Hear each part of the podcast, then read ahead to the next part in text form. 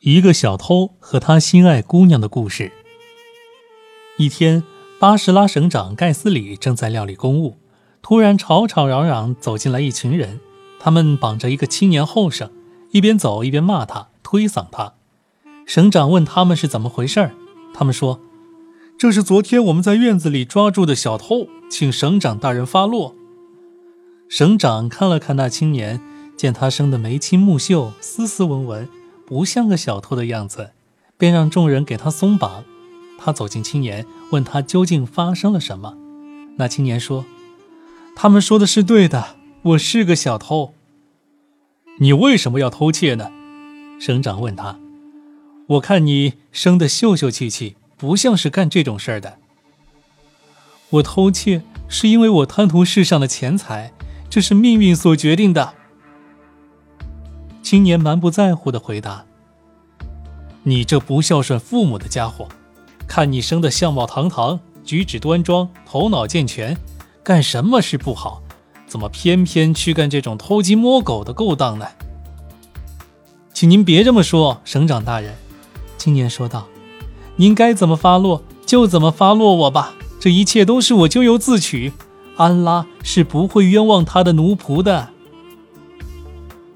省长沉思了一会儿，对青年说：“你当众承认自己的罪行，我很佩服你的勇气。不过，我想你在偷窃之外，必定还有什么隐情，你能否告诉我呢？”大人，您不必自寻烦恼了。除了我向你承认的，再没有别的故事可向你讲。事情是，我潜入了这些人家的院子，偷窃了我想偷的东西。他们发现了我，追赶我，把我抓住了，将我送到了您这儿来。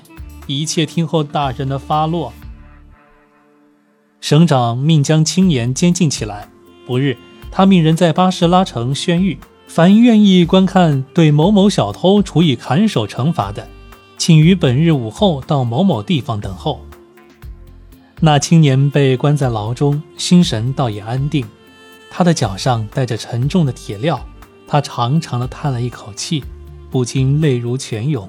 继而他吟道：“省长下令砍断我的双手，因为我没有告诉他实情。我深深爱着心爱的姑娘，又怎能当众吐露出心境？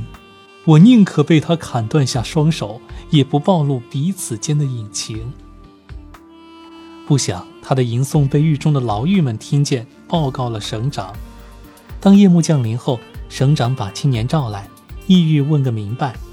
省长见那青年虽然身陷囹圄，却依然举止端庄、理智沉静，对他更加产生好感和同情。他命人端来食品，让青年饱餐一顿。席间，他与青年谈论了大约一个时辰。末了，他对青年说：“年轻人，我知道你除了偷窃外，还有别的故事。明天一早。”当人们前来观看，法官也来到并询问你的时候，你绝不要承认你偷窃，你要说出一些别的事情来，以避免遭到砍手的惩罚。你可要记好了。说毕，仍命人将他送进监狱。青年在狱中熬过了一夜。第二天天刚亮，人们就陆陆续续来到法场，以观看砍手的刑罚。整个巴士拉城，男女老幼全都出来了，他们要看看被砍手的青年是个什么样的人。中午时分，省长大人在城中达官显贵的陪同下来到刑场，他召来法官，命他把青年带上来。当青年手脚带着镣铐走上场时，在场的人们全都哭了起来，尤其是女人们，更是扯开了嗓子嚎啕大哭。法官让人们安静下来。走到青年身旁，问他：“人们说你潜进了他们家的院子，偷了他们的钱财。也许你不是去偷东西的吧？”他们说的一点不错，我就是去偷东西的。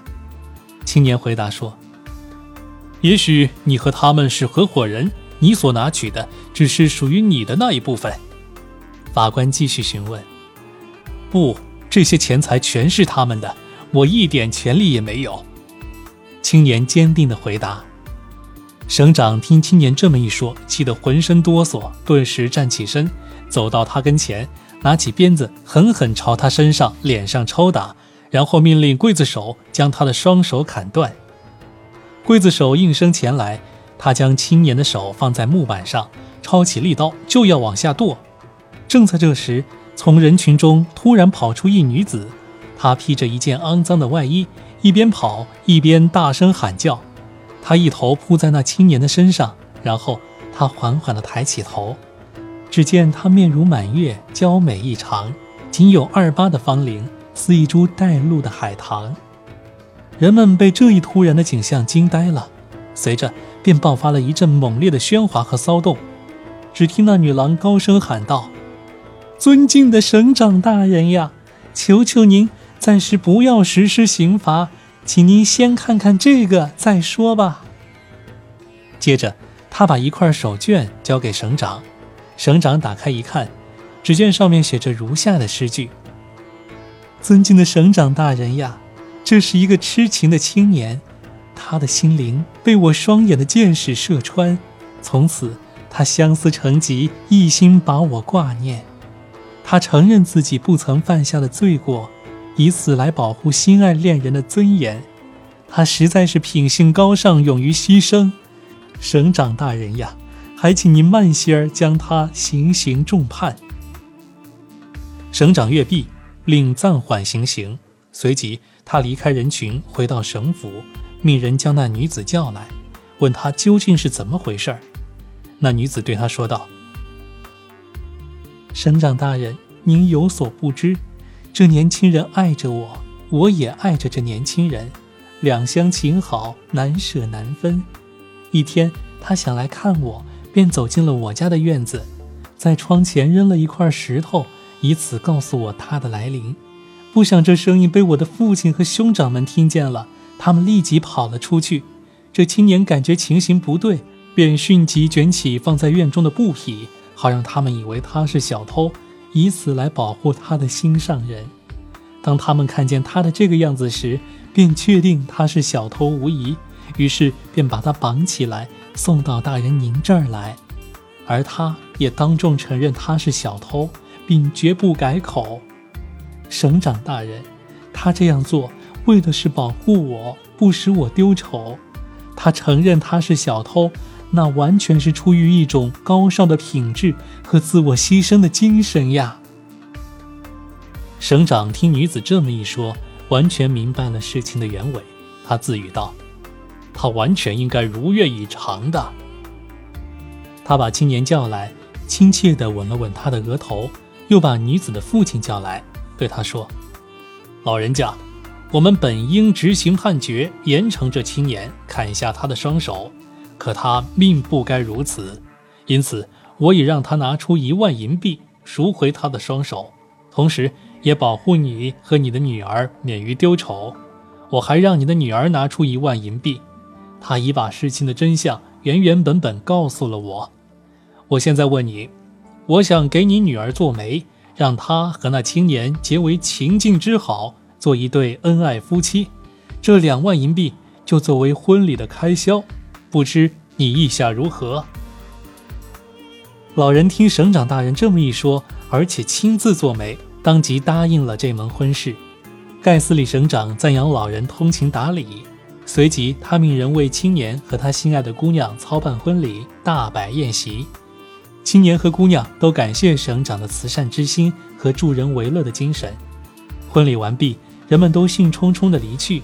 早先，他们痛哭叹息，充满忧伤；如今，他们个个满面笑容，欢乐无比。这个大团圆的故事就讲完了。如果你喜欢我为你播读的《天方夜谭》故事，别忘了点赞、转发、评论，还有打赏哦！